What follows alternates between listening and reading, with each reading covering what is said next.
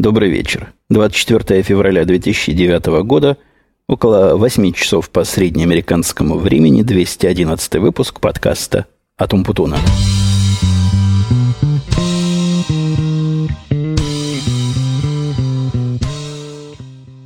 Всю мужскую половину аудитории я, конечно, поздравляю с международно бывшесоветским главным мужским праздником, Днем Советской Армии, который, по-моему, является по недоразумению Днем Армии, потому что, ну, действительно, к армии не исключительно мужчины относятся, а просто мне видится это какая-то своеобразная компенсация исключительно женского дня 8 марта, да и поблизости не находятся. Так что все, кто служил, все, кто не служил, было принято в мои времена поздравлять. Не знаю, как сейчас, насколько я слышал, даже в государственных компаниях этот день стал выходным, чего раньше – насколько я помню, не было. Так что поздравляю сильную половину человечества с этим праздником. Я думаю, вторая половина, которая прекрасная, не обидится на название первой половины сильной и не заподозрит меня в неуместном шовинизме. Сегодня у меня, как вы заметили, тоже ауткаст и довольно шумный ауткаст, потому что холодновато вокруг. Пришлось мне включить нагревание. Машина звучит, как она звучит. Вот вы можете, если можете, за музыкой если вдруг я эту музыку поставил, этот шум расслышать. Я не буду особо углубляться в предисловие и в начальные мои приговорки-присказки, потому что времени сегодня немного.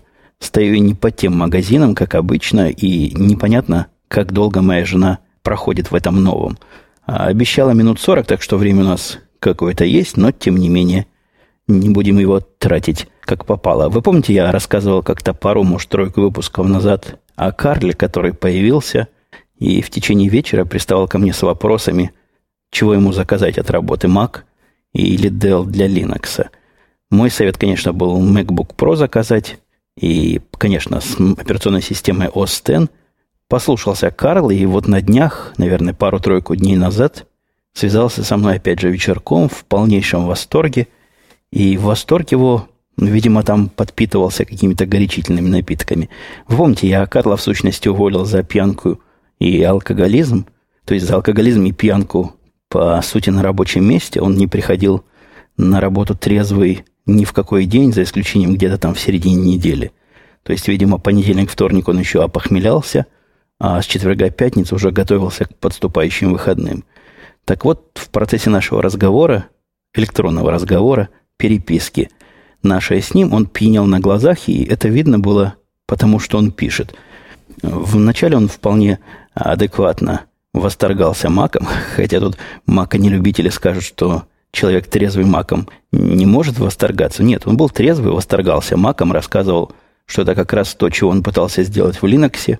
Все красиво, все элегантно, и с нашей общей точки зрения это то, как Linux должен выглядеть. В конце первой части разговора мы, удовлетворенные друг другом, решили, что это лучший Unix с человеческим лицом, который мы встречали.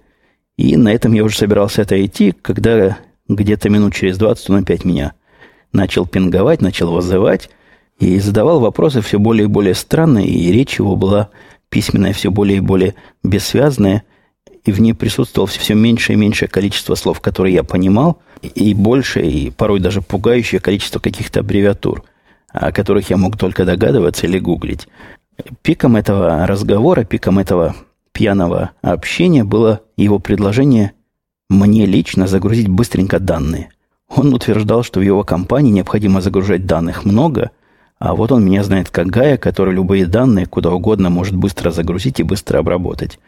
Э, Причем разговор шел вот на таких общих концепциях и на таких неконкретных предложениях, хотя предлагал мне в конце, в самом конце этого разговора по пьяни, ну, как бы ты меня уважаешь, он рассказывал, как он меня уважает, и предлагал от своей компании официально деньги, чтобы я их данные куда-то загрузил. Я хочу просто пояснить для не совсем технической части моей аудитории, что разговор подобного рода – это примерно то же самое, что если бы к вам кто пристал, ко мне бы кто пристал на улице и сказал, не мог бы ты мне запрограммировать компьютер. Вот примерно такой же конкретности задача загрузить данные и примерно такой же понятности. И я, как мог вежливо, отбился от его предложений, а то, что он дальше писал, я вообще уже не понимаю.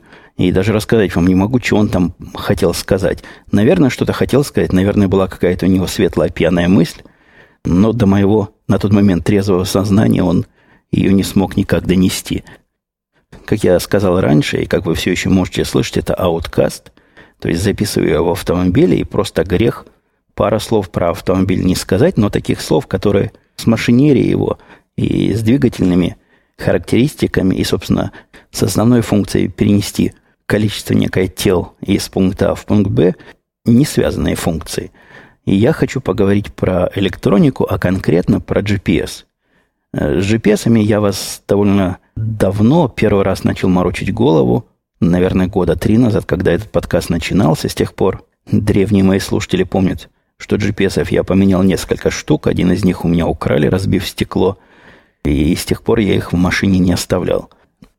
Так вот, в этом конкретном экземпляре автомобиля, который удовлетворял меня по всем параметрам, было одно излишество, как мне показалось на тот взгляд, а именно система. Вместо FM-радио э, стоит радио спутниковое с дыркой под DVD-проигрыватель. По-моему, только музыкальных дисков. Все это дело, конечно, вмонтировано прямо в торпеду и обладает большим, наверное, 5-дюймовым, может быть, даже 6-дюймовым дисплеем. Я вот сейчас на него смотрю – который является и пунктом музыкального управления, то есть радио, эти DVD там можно управлять. И я DVD не засовывал, но подозреваю, что можно, потому что кнопочек особых нет. Экран тачскриновский, на него нажимаешь, и действие происходит. Ну и, конечно, этот экран является системой глобальной навигации GPS. И первым моим позывом, после того, как я спросил продавца, а сколько стоит GPS, он мне показал строчку в прайсе, я увидел, что стоит он почти 1800 Тут произошло некое прерывание моего разговора. Позвонила жена из магазина и сообщила радостно, что продаются в этом магазине раки. Уже готовые раки по цене, по-моему, 6 долларов за паунд. Сколько паунд, не помню, но найдете в гугле. По-моему, 400 грамм это паунд. Ну, где-то вот в таком районе. Хотя я в единицах мер и в переводах одних из других не особо силен. Спросила меня, хотим ли мы их купить. Вопрос не такой уж праздный. Не в том дело, что она меня спрашивает по всякой ерунде, а в том дело, что однажды в Израиле мы купили раков, тоже приготовленных, и так ими траванули, что я даже не знал, что такие сильные травления бывают. Думали, что не выживем. Ну, я, конечно, преувеличиваю, но впечатление незабываемое. С тех пор готовые раки для нас это какой-то красный флажок, который и хочется, и колется. Ну, раков здесь в таком русском понимании нет. Всякие же более крупные, морские – и их старшие братья, они по вкусу, мне кажется, сильно уступают. Так вот, возвращаясь к мужику, который продавал машину, он сказал 1700, по-моему, 50 долларов стоит GPS. И ответ мой был, как у любого человека разумного, а нельзя ли вот такой только без перламутровых пуговиц? Пошли мы искать машины. Машин там было какое-то количество, но в нужной мне комплектации, нужного мне цвета или похожего цвета, мы нашли всего еще одну – и не понравилась она мне внутренняя отделка, как-то она альтернативно была сделана, не настолько стильно, как мне показалось, как это. Слишком много серенького там было. А я пытался найти машину больше в темных черных тонах. Но зато в этой машине не было GPS, и я уже почти, почти согласился, а потом плюнул, решив, что покупаем машину за такие небольшие деньги, ну, бог с ним, позволю себе и, и GPS прямо встроенный. В этот момент единственная мысль, которая меня горела, это та, что не придется его каждый раз вынимать и вставлять обратно, не придется искать, как его заряжать, потому что все GPS, с которыми я сталкивался, из недорогих на батарейках живут очень мало. То есть практически не живут. От поездки до поездки ни один из них у меня не доживал самостоятельно. И на практике приходится его все время держать заряженным, держать подключенным, провода – ну, короче, эстетики мало и удобства пользования. Не скажу, что совсем уж неудобно, неприятное, но хотелось бы все попроще, хотелось бы все потехнологичнее. После того, как я уже машину купил и сел в нее, он мне начал показывать, какие там фенечки, какие фичи есть. И сказал, сейчас я ваш GPS заряжу картами. Я, и думаю, как большинство моих слушателей, решил, что вставит он флешку туда с картами, и вот будет такая зарядка. А оказалось ничего подобного. А оказалось, что весь этот экран после нажатия какой-то хитрой комбинации э, кнопочек, там всего у него пять кнопочек у этого прибора навигационно-музыкального, и нажиманием куда-то вниз в бок вся его передняя панель вместе с экраном выезжает аккуратненько, и открывается дырка для еще одного дисковода. Дисковод это для DVD-дисков, которые надо вставить DVD-диск навигационной системы. Вот таким образом они, собственно, загружают карты, и DVD-диск является основным единственным источником этой самой информации. Мужик утверждает, что фирма раз в полгода присылает обновление этих дисков, так что я смогу сам открыть. Хотя я без инструкции наверняка не вспомню, чего он и как нажимал. Но если припрет, наверное, все-таки открою. Я думаю, вы не будете спорить, что выбор носителя немножко странноватый. В машине, которая двигается, стоит диск, который, конечно, работает бесконтактно, но, во-первых, он довольно громоздкий, во-вторых, на нем не так уж много информации, то есть его размер на единицу информации не особо велик. Да, и цена альтернативного решения, наверное, была бы сравнима. Эти все автомобилисты, я уже давно подозревал и давно этим делился с вами, они с точки зрения электроники идут по какому-то параллельному пути, который отстает от нашего компьютерного пути, ну, лето так на 5, а, а иногда и на больше. И прибор GPS этот, которым я начал пользоваться практически сразу, на первый взгляд подтвердил мое предположение. Мне поначалу показалось, что такого отстойного и такого низкоуровневого, ну, в плохом смысле этого слова, я подразумеваю GPS, прибора навигации, я никогда в жизни не встречал. Через некоторое время мнение мое стало немножко колебаться, и на определенный период я про него думал, как про прибор – самый необычный из GPS, которые мне когда-то попадались, и конец этой эволюции, возможно, это привычка, вы скажете, возможно, знакомство с его и привыкание к его фичам. Так вот, теперь, мне кажется, одним из самых удобных, пожалуй, самым удобным GPS, который когда-то стоял в моих автомобилях. Но по порядку. Вот этот дисплей, который огромный, несомненно, используется бестолково. Никаких красот, никаких Э, роскошеств, как это бывает на современных портативных GPS, где показывают трехмерную картинку, где тебе чуть ли не улицу рисуют, и где приятно это глянуть, когда едешь, здесь нет. Здесь простая карта, без всяких затей, выглядит примерно как в моем самом первом GPS, который являлся программой для какого-то HP-шного Pocket PC, простая-простая как дверь, на первый взгляд. Разрешение экрана тоже невелико – и не вызывает удивления никакого. Ну, наверное, 320 на, на 320 или 320 на 300, что для такого большого экрана зернистости как-то прибавляет, когда картинку они маленькую рисуют. Пока с окружающей среды, то есть когда едешь по улицам и смотришь налево и направо, он очень и очень схематичный. То есть удочки нарисованы ли, линиями тоненькими. И если вы проезжаете озеро, то эти штуки ума не хватит показать, что оно озеро. То есть с точки зрения картографии, ну, весьма и весьма примитивные данные выводятся на экран. Однако все это становится на свои места, если стать на точку зрения производителя автомобиля, а не на точку зрения производителя GPS. Мне кажется, все это сделано таким образом, и, и, конечно, не только этими убогими, прямо скажем, возможностями, но и другими расширенными, о которых я чуть ниже поговорю, с одной единственной целью – Сделай так, чтобы я смотрел на этот прибор как можно меньше и слушал его, а смотрел при этом на дорогу. Кстати, с этой же целью в машине на ручке переключения, я не знаю, это не скоростей, а переключения режимов автомата никаких указателей нет. Все указатели выведены на переднюю панель, и нельзя посмотреть на какой ты едешь, на D или на 1 или на 2, или на паркинге стоишь. Мужик мне это объяснил таким образом, что GM специально делает во всех своих машинах подобную штуку для того, чтобы глаз не переводить вниз туда и не смотреть, куда ты переключился. А в Хонде в моей, в которой мой мальчик успешно едет, ездит после замены аккумулятора. Тоже какой-то анекдот. Аккумулятор мне служил почти 6 лет и не вызывал никаких нареканий. Как только стал ездить мой мальчик, сразу аккумулятор сдох. Ну, знающие люди говорят, что менять его надо каждые 3-4 года, так что и я, видимо, его уже переездил. И, видимо, срок его жизни сам по себе подошел к концу без всякой связи со сменой владельца. Ну вот теперь, если про плюсы GPS, управление и выбор адреса сделано на удивление продумано и на удивление удобно во всем, и в том числе и в мелочах. Ну, например, когда вы вводите улицу, он уточняет экран, делая неактивные те клавиши, которые нет смысла нажимать. То есть, если такой комбинации слов не встречается в данном городе, и если нет смысла по этому параметру никак искать, он вам не даст эту улицу ввести. Он прекрасно обходится с такими странными улицами, которые выглядят... Я не знаю, от чего пошли так, такая странная нумерация. Например, 123 М5 или С7. Все остальные приборы не позволяли такое вводить. То есть там, где номер дома вводишь, там циферки. Здесь же эта штука настолько мудра, что подсказывает сама, какую буковку написать.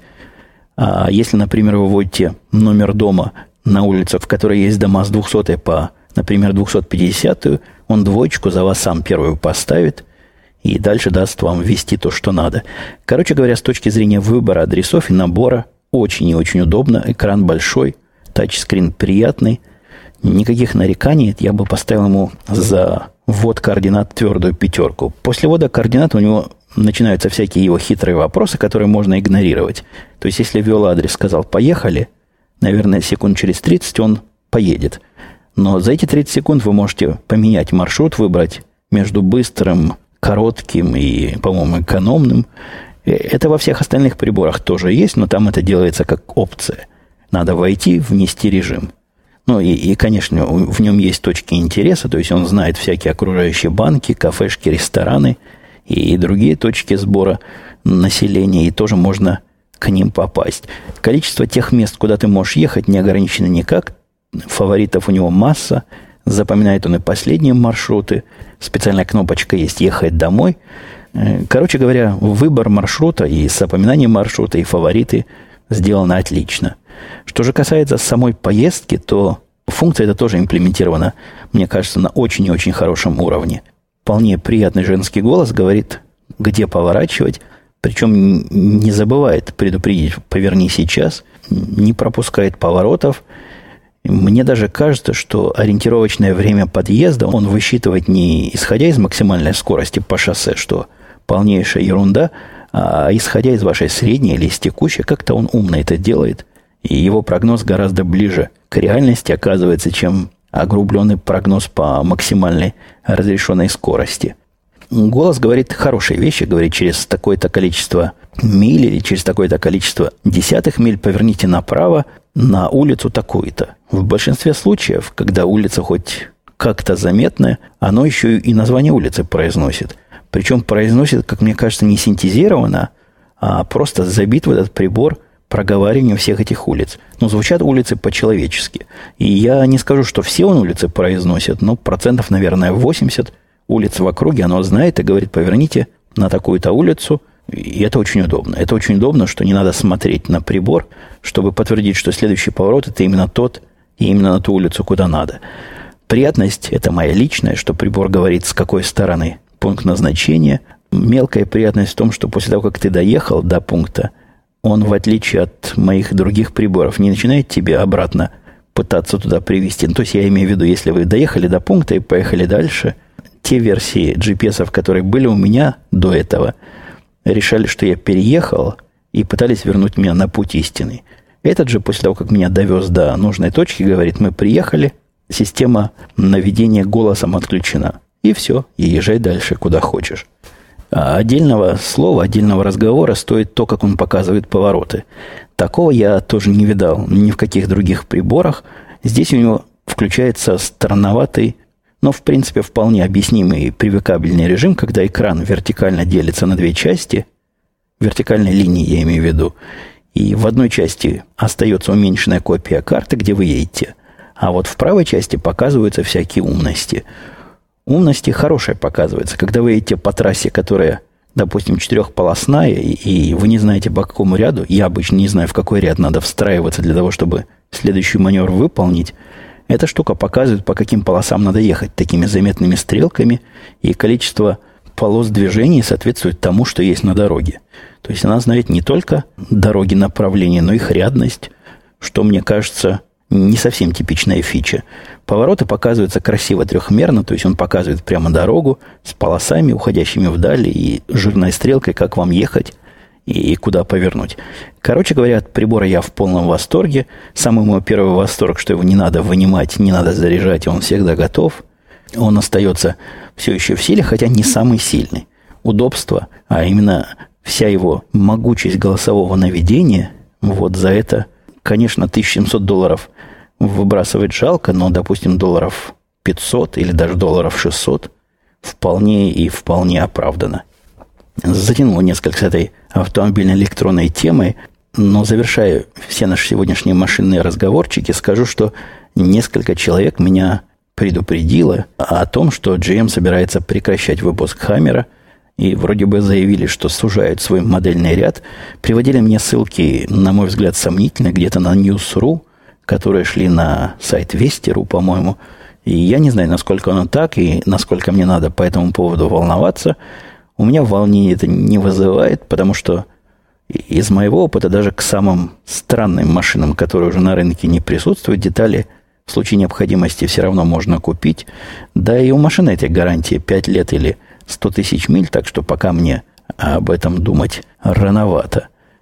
Переключаясь совсем в другую сторону, но оставаясь немножко в рамках наших электронных гаджетов, электронных штучек, я в радио Ти как раз рассказывал в прошлом, что купил маленький дисплейчик 7-дюймовый, который подключается к основному компьютеру и показывает нечто. Я до покупки этого дисплея, который мимо называется MIMO или MIMO, наверное, хотя он на самом деле корейский, бог знает, как его корейцы произносят, так вот этот мимо Майма оказался совсем не тем, что я ожидал. То есть делает он абсолютно то, что заявлено. Подключается по USB, не требует никакого питания, опознается системой как внешний дисплей. Не очень прямо поначалу становился у меня на Mac OS X, но после того, как я выкачал не с того сайта, который производитель дисплея дает драйвер, а с более другого, он стал работать как должно. То есть на него можно смотреть и фильмы, чего официальный драйвер делать не позволяет, и всякие другие быстрые штуки. Но столкнулся я с проблемой абсолютной ненужности и непонятности для меня самого этого устройства. И я уже которую вторую, наверное, неделю им владею, и за эти две недели так и не понял, чего мне с ним делать. На настоящий момент единственным использованием, а я сразу себе перебью, скажу, что пробовал всякое. Пробовал выводить до мессенджеры, плохо, мелко, дисплей как-то приходится близко оставить, видно не так хорошо, как на основном. Да, и окно общения этих мессенджеров тоже мелковато, потому что 7 дюймов дисплей 800 на 400, но если повернуть его вертикально 400 на 800, ни на что абсолютно не хватает. Пробовал я на нем смотреть телевизор через э, Slingbox вполне и вполне нормально, но только в том случае, если ваша цель – смотрение телевизора.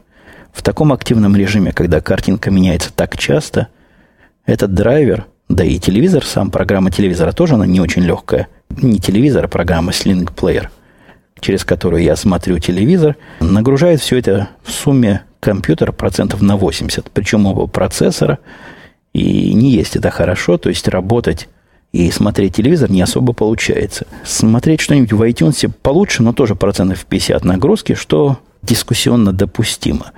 Последняя моя итерация найти использование этого мимо – это поставить на него виджеты, гаджеты различные. Поставил я яховский набор, который, я не помню, как он раньше назывался, сейчас называется Yahoo Виджеты. Поставил туда несколько часов, кругленьких, красивеньких, которые мне нужны по работе. То есть наше местное время, ну это исключительно для красоты. Местное время я знаю, но в уголке в компьютере написано время в Лондоне и, и время в Японии. Это условно удобная, конечно, штука, хотя не так часто мне надо это время смотреть.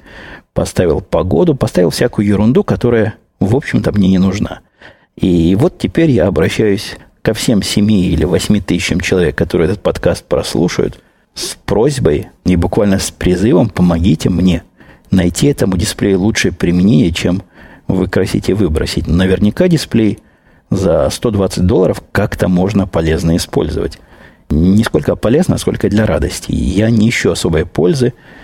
В смысле пользы я пытался на него терминальчики открывать, но тоже мелко, и тоже не то, и тоже большой дисплей для всех этих моих экспериментов гораздо удобнее, чем этот маленький. Наверняка можно что-то придумать, наверняка есть какое-то такое, чего я упускаю, и у меня теплится надежда на могучесть коллективного разума. Присылайте свои предложения, присылайте в известные места, лучше всего на официальный неповторимый сайт подкаста который так и называется, подкаст.umputun.com. Можно мне на Твиттер кидать, если идеи короткие, вы можете их в 140 букв формализовать. Твиттер мой слэш умпутун. Со своей же стороны могу пообещать в полупрямом эфире подкаста а, авторов идей, которые мне подойдут и которые докажут свою живучесть, ну, либо приживаемость на моем рабочем столе. Вот тех авторов я назову поименно и поощрим их хорошими, добрыми словами. Я не знаю, чем вас еще поощрить можно, но хотя бы словами поощрю, что тоже дело.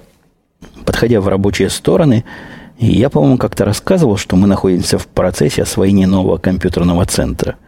Этот новый компьютерный центр настолько нов, что правила, которыми мы пользовались раньше, работы с этими компьютерными центрами, они абсолютно другие. Мы никогда процесс этот, и я не помню, как-то тремя буквами полуприлично называется, не проходили. И обычно, если у нас есть новый проект, мы объясняем техническому персоналу этого компьютерного центра, чего нам надо, какие компьютеры, как примерно сетевая конфигурация, кто кого должен видеть, все остальное они делают сами. Э, это не внешний хостинг, это часть нашей корпорации, но в практически отношения такие, как будто бы они какие-то внешние люди.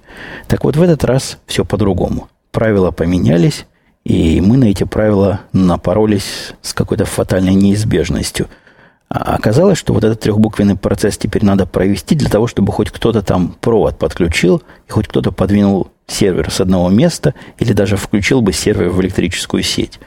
Процесс доказательства того, чего мы делаем, и доказательства того, что пути того, чего мы и как делаем, они оптимальны, правильно, их нельзя улучшить на первый взгляд идея кажется разумной. То есть, если есть какой-то экспертный совет, ему показываешь документы, и он говорит, да, действительно, хорошо придумали, но вот здесь, наверное, можно сеть оптимизировать и передавать не так данные, а сяк.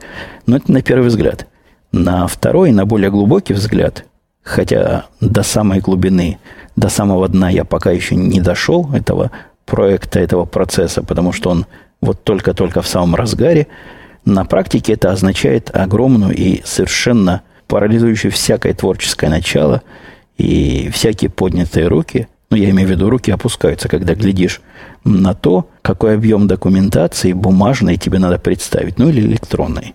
Нам в виде примера показали подобную проектную документацию на задачу, которая по отношению, по сравнению с нашей, процентов 10 от сложности – я все-таки надеюсь, что связь там не пропорциональная, но нам мягко сказали, что, скорее всего, на описание нашей задачи и на ее утверждение уйдет не меньше, чем полгода, и как минимум страниц 200-250 документации, написанной убористым почерком. Я пока с трудом представляю, чего они там будут писать. Я эти 60 страниц просмотрел краем глаза, мало чего понял. Но вот мы находимся в процессе этих длительных совещаний что, конечно, не есть хорошо. Совещание длительное, часа по четыре, минимум по три, где нам пытаются объяснить, каким образом этим стандартам следовать. И из самых первых фидбэков, которые мы получили, это необходимость выбивать специальное разрешение для программного обеспечения, не одобренного великими умами нашей конторы, а список обеспечения, который одобрен, он смехотворен. И из того, что нам надо, там не одобрено решительно ничего. Ну, начиная от Linux, MySQL, кончая э, JBoss и, и всякими другими известными фреймворками джавовскими. На каждый из этих пунктов, которые мы уже нач- насчитали 18 в нашем проекте, необходимо будет брать отдельное разрешение и проходить отдельный, абсолютно независимый процесс документирования наших требований – это, это нечто поразительное. И, как мне видится, направленное поначалу на какие-то разумные цели. Но то, во что это вылилось, является убийцей и времени, и сил, и, наверное, немалого количества денег. К счастью, к огромному счастью, я не являюсь тем человеком, который занимается напрямую всей этой глупостью. Есть у нас специальный бизнес, ну, не менеджер, наверное, а скорее это руководитель проекта, можно назвать полезность которого я долгое время держал под сомнением, мне не было понятно, чего этот человек вообще будет у нас делать. Но я, как пришедший из малой компании в большую корпорацию, не представлял, что у него есть не то, что работа на полный день, у него есть работа на, на 200% полного дня, и, и все равно всю не сделает. Вот это его типичный проект. Он будет пробиваться через все эти горы документации, дергать нужных людей, иногда чего-то у меня спрашивать, если надо будет мой технический инпут, который он превратит в какой-то бюрократический аутпут. Короче говоря, процесс пошел. Мы были под впечатлением до начала всей этой эпопеи, что к марту сможем запустить систему, но, похоже, мы ошибались жестоко. И из того, что я вижу сейчас, если нам к концу марта удастся подготовить комплект какой-то начальной документации, с которой можно будет начинать хотя бы заказ железок, а железки тоже не сразу приходят, тоже пока дождешься, пока их там соберут, то это уже будет большое дело. Но мы в параллель пытаемся как-то увильнуть от этого процесса, но, похоже, не получится. Наша первая гениальная идея представить все это дело как расширение текущей инфраструктуры не прошла, то есть там тоже сидят бюрократы не пальцем деланные и знают все стандартные методы обхода их формальностей. Вот тут у меня комментарий человека, который утверждает, что я выбрал неправильную машину и советует мне, какую надо покупать. Мы его не будем зачитывать, хотя смелость, которой некто незнакомый дает другому малознакомому человеку совет, какую машину ему надо покупать, подобная смелость меня даже немножко шокирует. Я хотел о другом сказать. Я сейчас посмотрю на время, включа свет. Да, по времени я смогу только намекнуть на проблему, а проблема даже не проблема, а судьба. Позвонила в телефон голосом нашего квартирного хозяина и хитренько так поинтересовалась, предупредив сначала, что абсолютно не о чем волноваться, не хочу ли я купить дом, в котором мы живем, который мы снимаем последние пять или уже шесть скорее лет. Как вы знаете, процесс поиска дома для покупки моя жена ведет в бэкграунде с э, переменной скоростью, но мысли покупать дом, в котором мы сейчас живем, который мы сейчас снимаем, особо у нас не приходило, потому что дома не хватает. Это, конечно, какие-то уже буржуйские заморочки. Если бы мне раньше сказали, что живя в четырехкомнатном доме с отдельным гаражом, с огромным участком и с подвалом под всей площадью дома, я буду считать это маленьким, я бы, конечно, посмеялся – ну или даже плюнул бы в глаз такому фантазеру. Теперь как-то он оказался маленький. То там не хватает места, то гости приедут некуда их селить. Короче говоря, надо нечто более массивное, нечто более просторное, и как раз в эту сторону жена и искала. Поэтому хозяину я не стал сразу говорить нет, потому что некое чутье мне подсказало, что лучше потянуть время, сказал, посоветуюсь с семьей, а потом тебе позвоню. И я ему так и не стал звонить в течение недели. В выходные он мне сам позвонил и прямо сказал, что я ему должен сказать да или нет, потому что у него выбора нет, и он должен этот дом продавать. Другими словами, проблема покупки дома, ну, поскольку снимать и еще раз мне не кажется делом разумным, у нас с ним не было договора с хозяином. И это, конечно, с одной стороны хорошо, с другой плохо – Плохо с тем, что вот он может сейчас захотеть его продать. Но ясное дело, пока весна не начнется, никуда у нас не денет из этого дома.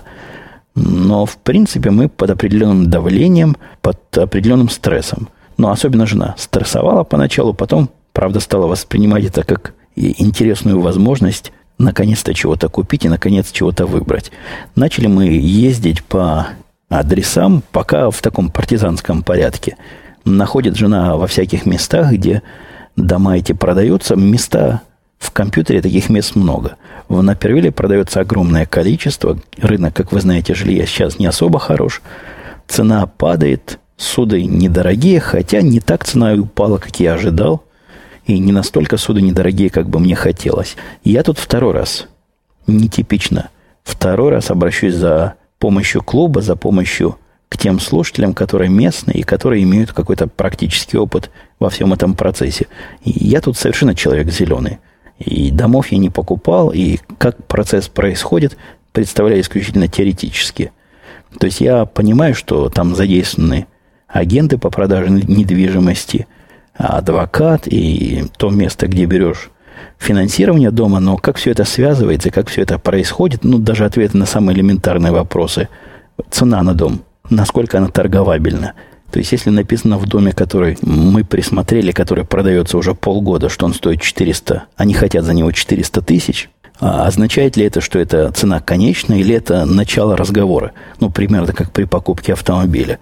И если у вас есть ответы, не фантазия, а конкретные ответы, или не конкретные, общие ответы, но с конкретным вашим личным опытом, дайте мне как-нибудь знать, свяжитесь со мной или, или опишите всякие типичные ответы на мои незаданные типичные вопросы.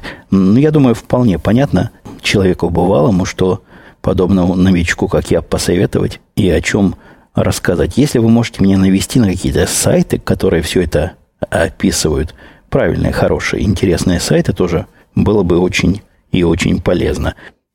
Долой стрессовые темы, а покупка внезапная дома все-таки немножко стрессовая тема.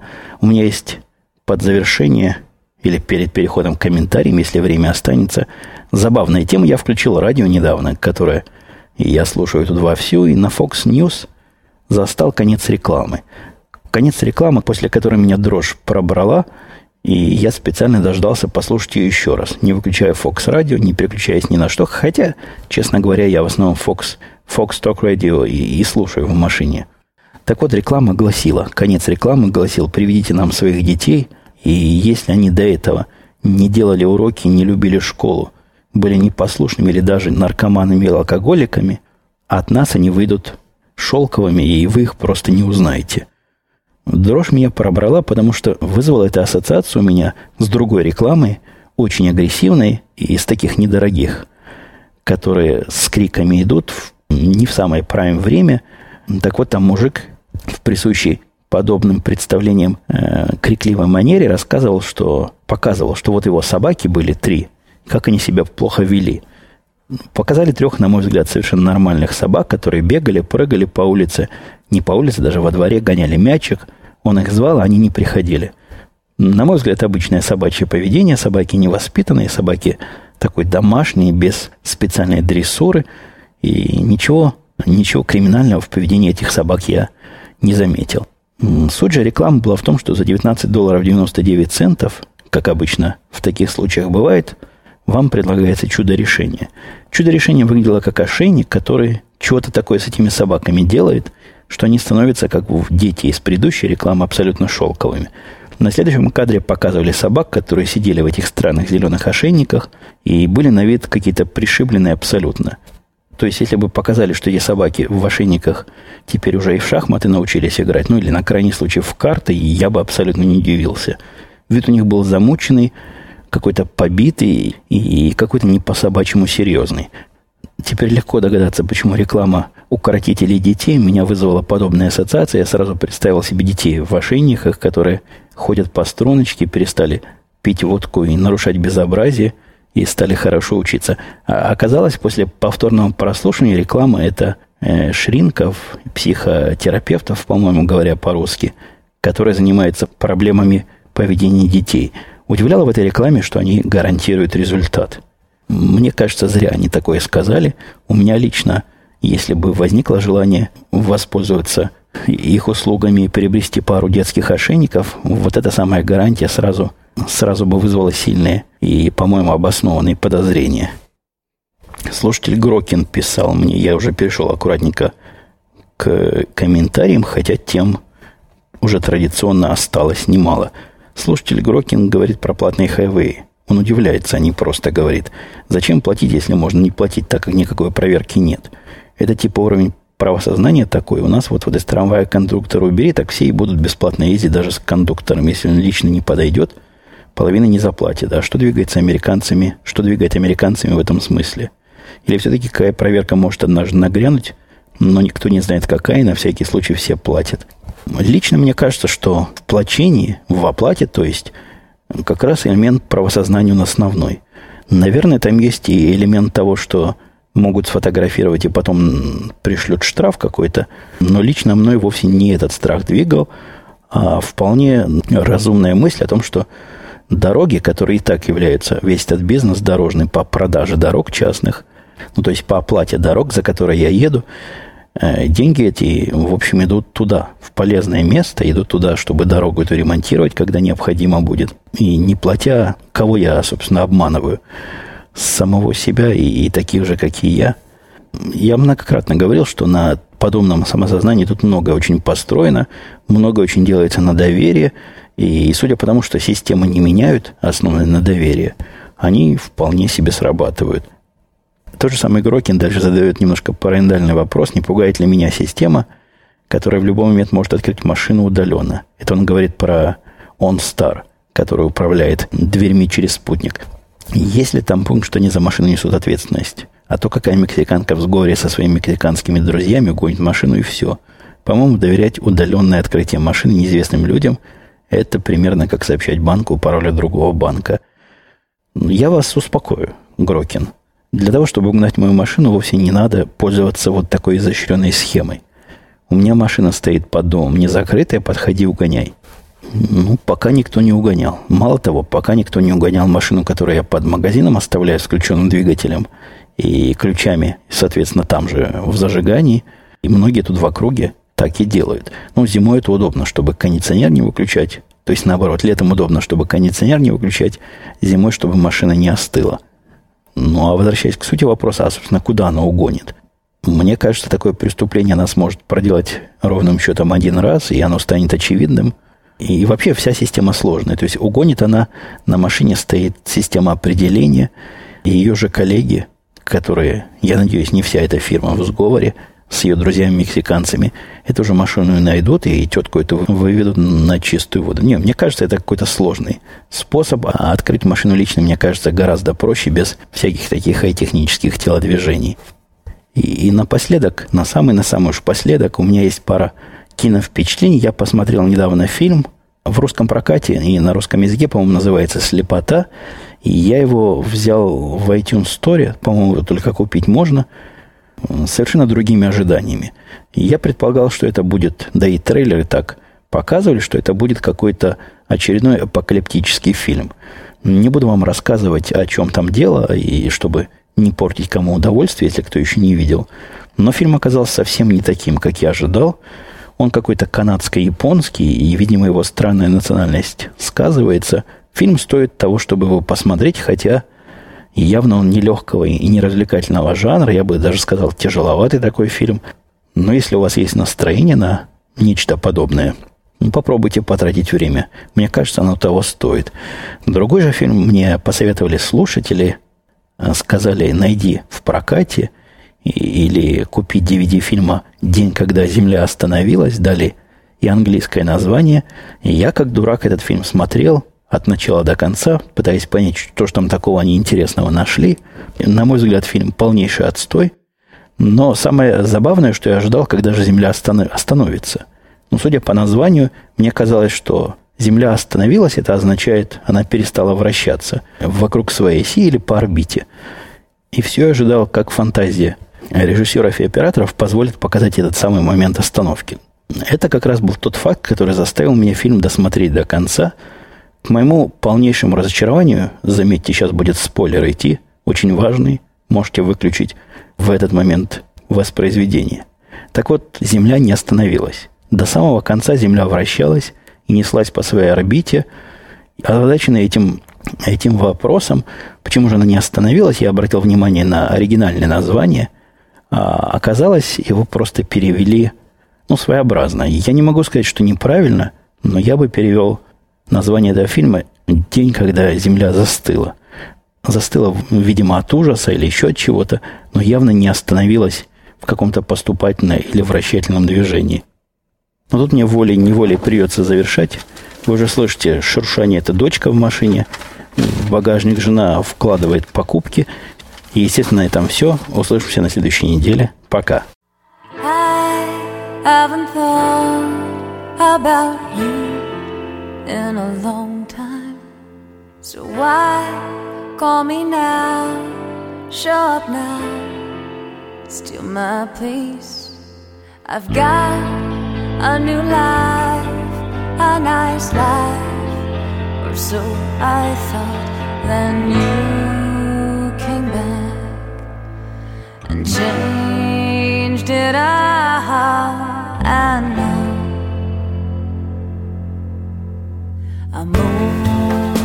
morning diaries,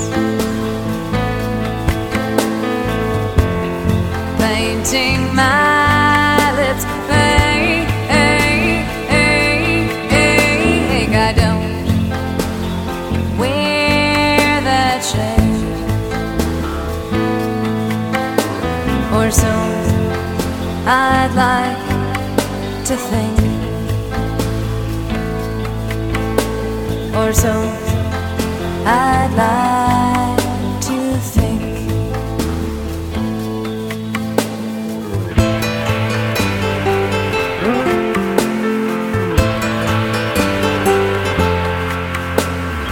Let's say I say yes to you and your invitation. What's to say